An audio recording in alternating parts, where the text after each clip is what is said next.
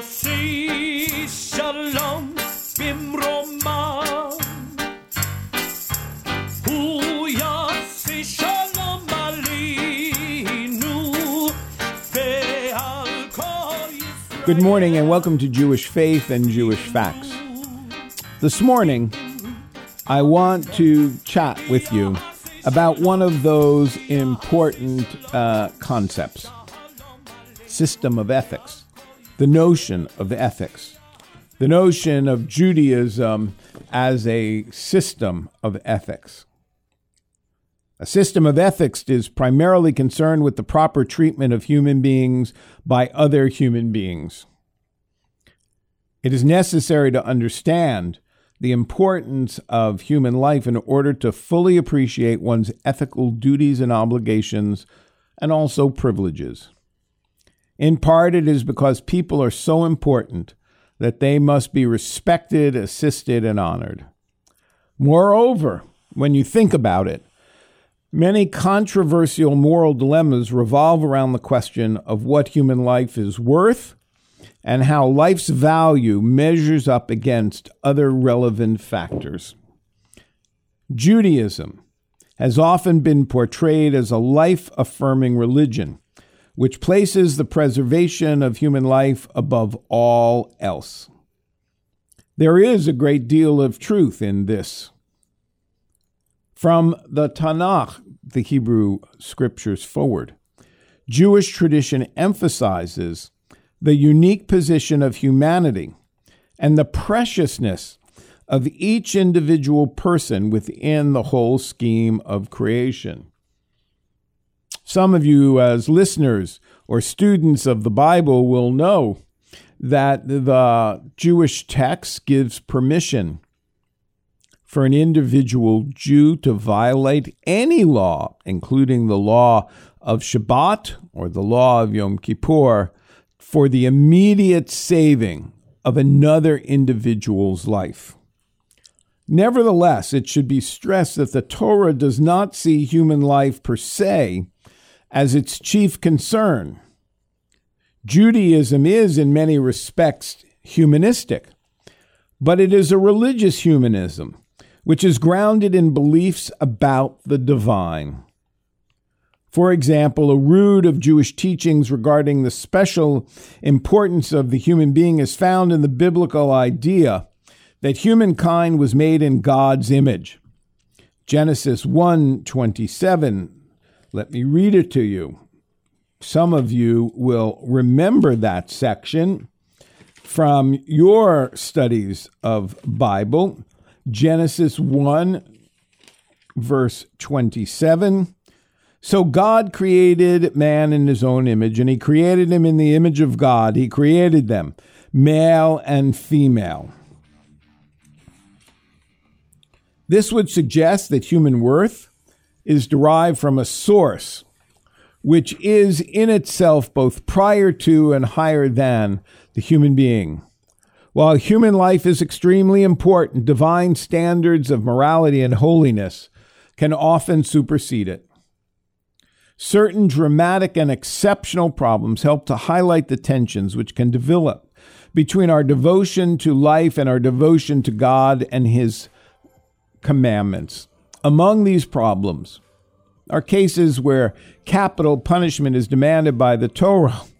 Here, the belief in life's preciousness creates a paradox. Should a murderer be put to death? What role does crime or sin play when evaluating the worth of someone's life? Another example of this sort of tension arises when one would have to commit a terrible crime in order to save one's own life. Does the principle of life's great value permit all forms of behavior? By the same token, one can ask Is there anything worth dying for? The late great Rabbi Leo Baeck, who was the chief rabbi of Berlin during the events of the Second World War, wrote Wherever a Jew lived, there the spiritual meant more than the worldly even if he had to deprive himself of all advantages and amenities of life. An element of true idealism, reaching to martyrdom, has always been present in the Jew. often manifesting itself in that ethical defiance with which the oppressed raises his head all the higher. So this morning, I want to chat with you about the meaning of human life and the understanding that Jewish tr- tradition has about what is a human being, the significance of human life. We can phrase the intentionality of our chat this morning in many different ways. And to do that, I want to ask you to turn to your Bible, again, Genesis, this time chapter 8, and we're going to look at the story of Noah. We're not going to read the whole story of Noah, but we're going to read part of it beginning in verse 20. Then Noah built an altar to God. He took some of every kind of clean animal and every kind of clean bird and offered burnt offering on the altar. When God smelled the pleasing aroma, God said, I will never again curse the ground because of humanity, even though his inclination is evil from his youth. And I will never again strike down every living thing as I have just done. As long as the earth endures, seed time and harvest, cold and heat, summer, winter, and day and night will not cede, will not cease. God blessed Noah and Noah's sons and said to them, Be fruitful and fill the earth. The fear and terror of you will be in every living creature on the earth, every bird of the sky, every creature that crawls on the ground, and all the fish of the sea. They are placed under your authority. Every living creature will be food for you. As I gave the green plants, I now give you everything. However, you must not eat meat with life blood in it I will require the life of every animal and every man for your life and your blood. I will require the life of each man's brother for another's life. Verse 6 Whoever sheds men's blood, his blood will be shed by man. For God made man in his divine image. But you be fruitful and multiply, spread out over the earth and multiply on it. Then God said to Noah and his sons with him, Understand that I am confirming my covenant with you and your descendants after you. I confirm my covenant with you that never again will all flesh be wiped out by the waters of a deluge, and there will never again be a deluge to destroy the earth. And God said, This is the sign of the covenant I am making between me and you and every living creature with you, a covenant for all future generations. I have placed my bow a rainbow in the clouds, and it will be a sign of the covenant between me and the earth.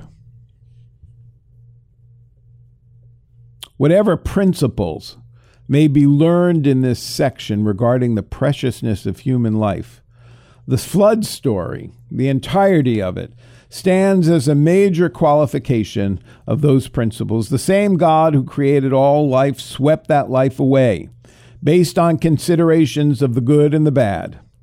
In a fundamental sense, morality outweighs and overrides human existence as it's purported in the Torah. Among other things, the flood implies that mere survival is not a sufficient basis for the existence of humankind. Life per se is not the most important matter in the world. Ironically, though, this story also indicates that one of the central purposes of the flood was to reestablish or reassert life's value. The world was to be given a new understanding built upon reverence for living, especially human beings. The value of life was not simply about being alive. The value of life is how you lived this text begins with the sacrifice of Noah offers to God upon leaving the ark. The offering appears to function as a trigger, releasing God's pledge to guarantee the normal continuation of the world. By this gift sacrifice, Noah serves as a reminder of what potentially human beings can be like morally decent and loyal to God. After rejecting humanity through the flood, God on, goes on to reject punishments like it through a self limiting promise for all time, he says. This will not cease my promise. God makes life on earth more secure. However, it should be noted that the stated motive for God's promise that man possesses an irreducible dimension of evil the Yetzer Hara of man's heart are bad from his youth, the text says. On one hand, this is a modification of God's earlier pronunciations in chapter 6 of Genesis. The human being is now bad only in youth, not all the day. Yet it still indicates that God's resolve never again to destroy humankind is a recognition that one cannot expect too much from people. The Torah, it seems, is very realistic about human weakness. For human world to endure, God must tolerate many violations of his standards. Still, God agrees to start over. The world has been punished in the severest possible way. In fact, one could even say that this was capital punishment for almost all. And now it appears that God wants to begin a process of reestablishing the significance of human life. God's forswearing all similar flood like destruction can be seen in the first step in that process.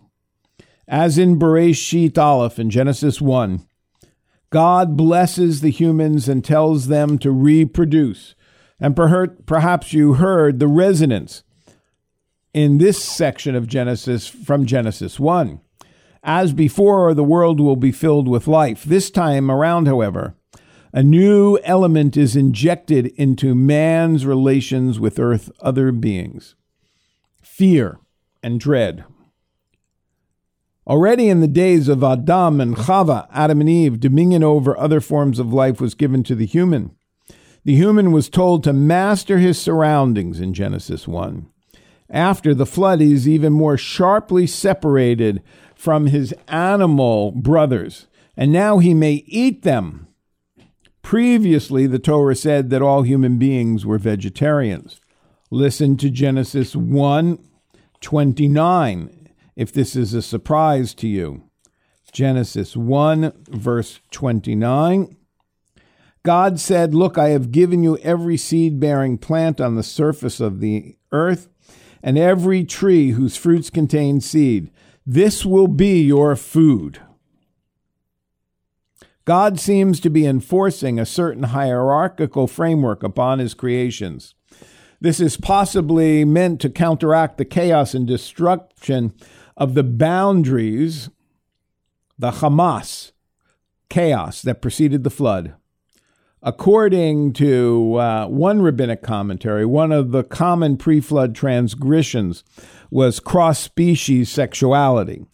And while there may also be undesirable consequences of this alienation from animal life, through it, the human being knows more clearly who he or she is and who he or she is not.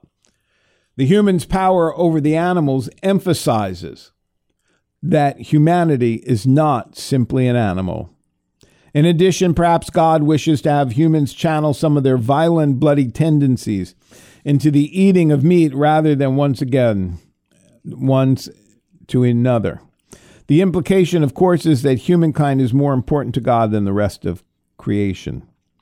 This is where our text makes a crucial turn, signaled by the word in Hebrew, ach, which is used twice in verses chapter 9, 4, and 5. I will read that again to you.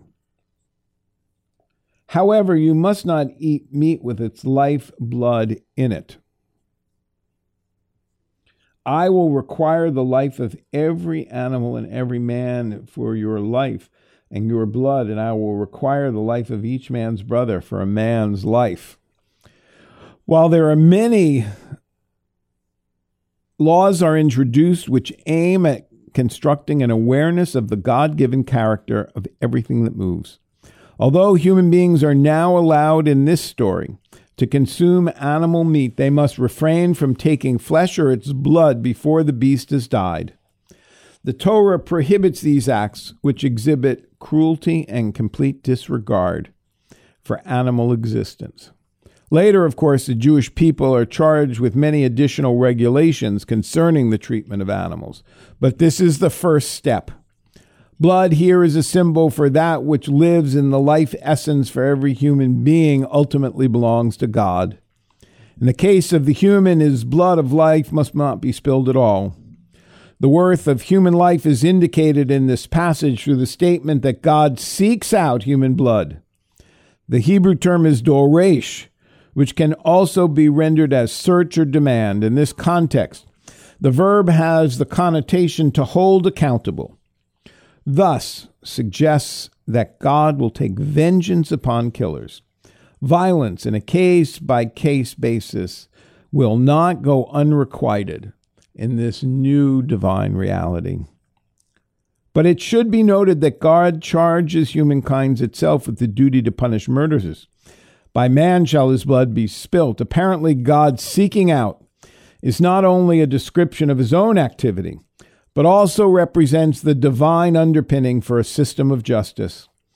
After the flood, it seems, humankind's responsibility and perhaps value is increased on two levels one through a formal legal prohibition against murder, and two, through God's demand that humans enforce the prohibition by capital punishment if necessary. The second point, as you can hear, involves a paradox, one that runs through all of Jewish tradition. Even though taking human life is forbidden, the violation of certain Torah laws, in this case murder itself, turns killing into a divine imperative. This can be understood as teaching, on the one hand, that a murderer forfeits his own existence, and on the other hand, that no punishment besides death could compensate for the severity of the crime. Critical to the story, critical to this story in the Torah, is the ultimate rationale for these principles of life and death. Humanity's value, humanity's worth, or the importance is a product of being made B'Tselem Elohim in God's image. The meaning of this image has many possible interpretations. From its use in this context, several key teachings in Jewish tradition emerge. For the Torah, human worth is in one sense derivative. Humans are of great importance because of God. Real value resides only in God who granted something of his eternal essence to humankind. This means that humanity is truly precious and murder so grave, and yet humans are not the source of their own worth. This notion, this theological insight, is important for understanding the logic behind capital punishment. For if human worth is dependent on God, this opens the possibility that a person could disfigure his or own divine likeness. A murderer alters the quality of his own or her own soul. Finally, at the end of this story of Noah, God repeats his command for procreation. The opposite of killing is a new life. Each child is a fulfillment of God's hope that life be amplified and extended. Human beings are now allowed a second chance to make good on their eh, birthright, embodying the image of God.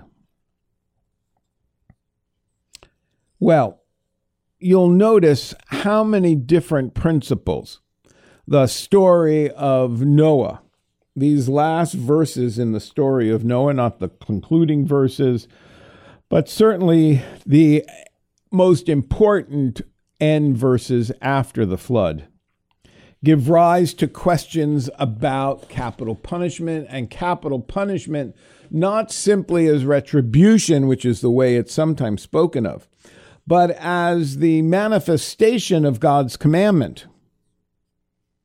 The Jewish people have wrestled throughout history with what this means, whether capital punishment, as enunciated in the Torah, should be implemented in all cases.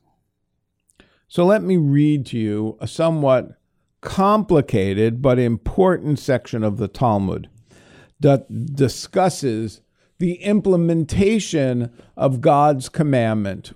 This comes from the Mishnah, the second century codification of Jewish commentary on the Torah. And it comes from the section called Sanhedrin, which is the section on law, on the methodology of implementing the rules and regulations for implementing God's commandments. So, listen carefully. How are the witnesses intimated in capital intimidated in capital cases? They were brought into the courtroom and intimidated as follows. Perhaps you will say things based on conjunction or based on rumor or based on what you heard.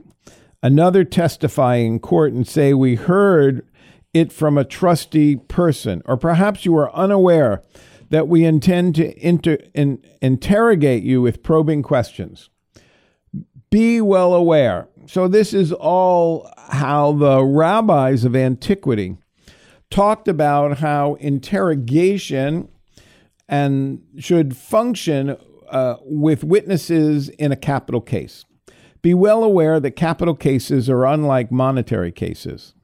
In monetary cases, a person can give money to rectify his false or unreliable testimony and be absolved in sin. However, in capital cases, a witness is responsible for the condemned man's blood and the blood of his potential offspring until the end of the time. This is demonstrated in the story I'm reading from the Sanhedrin now of Cain killing his brother as it is stated in Genesis 4:10, "Your brother's blood cries out to me from the ground."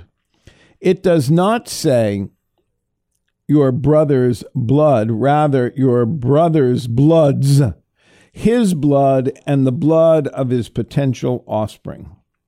Therefore, human beings were created as a single individual in order to teach all that whoever destroys one life is considered by the Torah to have destroyed a whole world, and whoever preserves one life is considered by the Torah to have preserved a full world.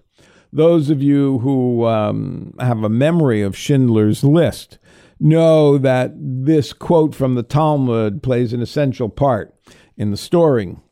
This also teaches the greatness of the Holy One, blessed be He, for a person presses out many coins in the same mold, and they are all like. But the Supreme King of Kings, the Holy One, blessed be He, pressed out every person from the mold of the first person, and not one of them is like another. Therefore, every person is obligated to say, This world was created for me. But perhaps you, the witness in this capital case, will say, Why should we incur the guilt of this person's blood? Better we not testify at all. Then you shall realize that it says in Proverbs, Upon the destruction of the wicked, there is rejoicing. Now, that's a somewhat complicated way to say that testimony of witnesses in this case, in the case of capital crimes, is extremely important. And that the basis for this importance is for the witness and those who question them to understand the importance of the human life. In classic rabbinic fashion, this way of looking at things is attached to a specific source in the Torah. Cain is the first person to kill, and he killed sinfully. When God confronts him over the deed of spilling his brother's blood is described in plural language. This linguistic irregularity seen as pointing to the notion that every life carries its future offspring within. In a genetic or biological sense, A human being represents an unlimited number of children. His or her blood could produce an entire world of people. So, God was making a fundamental statement about humans and their value. Since the whole world ultimately descends from one lone man, this implies that each individual is potentially a father or mother of the species. And although this sounds very similar to the principle which was derived from the death of Hevel, the rabbis are now going further. The masses of people, the whole human race, were created as a single individual. Adam and God acted this way to indicate that one soul is as valuable or as precious as many or as all. Initially, all humankind was one person. Adam was not just a progenitor of humanity. In the beginning, he was humanity, a full world, in and of himself, qualitatively, not quantitatively. Adam was precious. And this stress, stress on the importance of each life is strengthened when it says that the wrongful killing is that each victim is one of a kind. In the Talmud, in the Torah, in Jewish tradition, every human being is valuable and is important. The notion that each human being is important and is in them themselves created in the divine image serves as the basis for all of our ethical wrestling with the decision making that revolves around capital punishment and, as it would turn out, other important life or death issues. For Jewish Faith and Jewish Facts, I'm Rabbi Stephen Garten.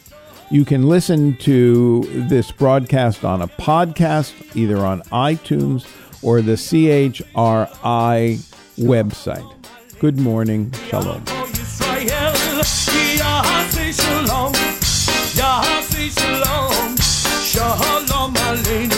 Shalom.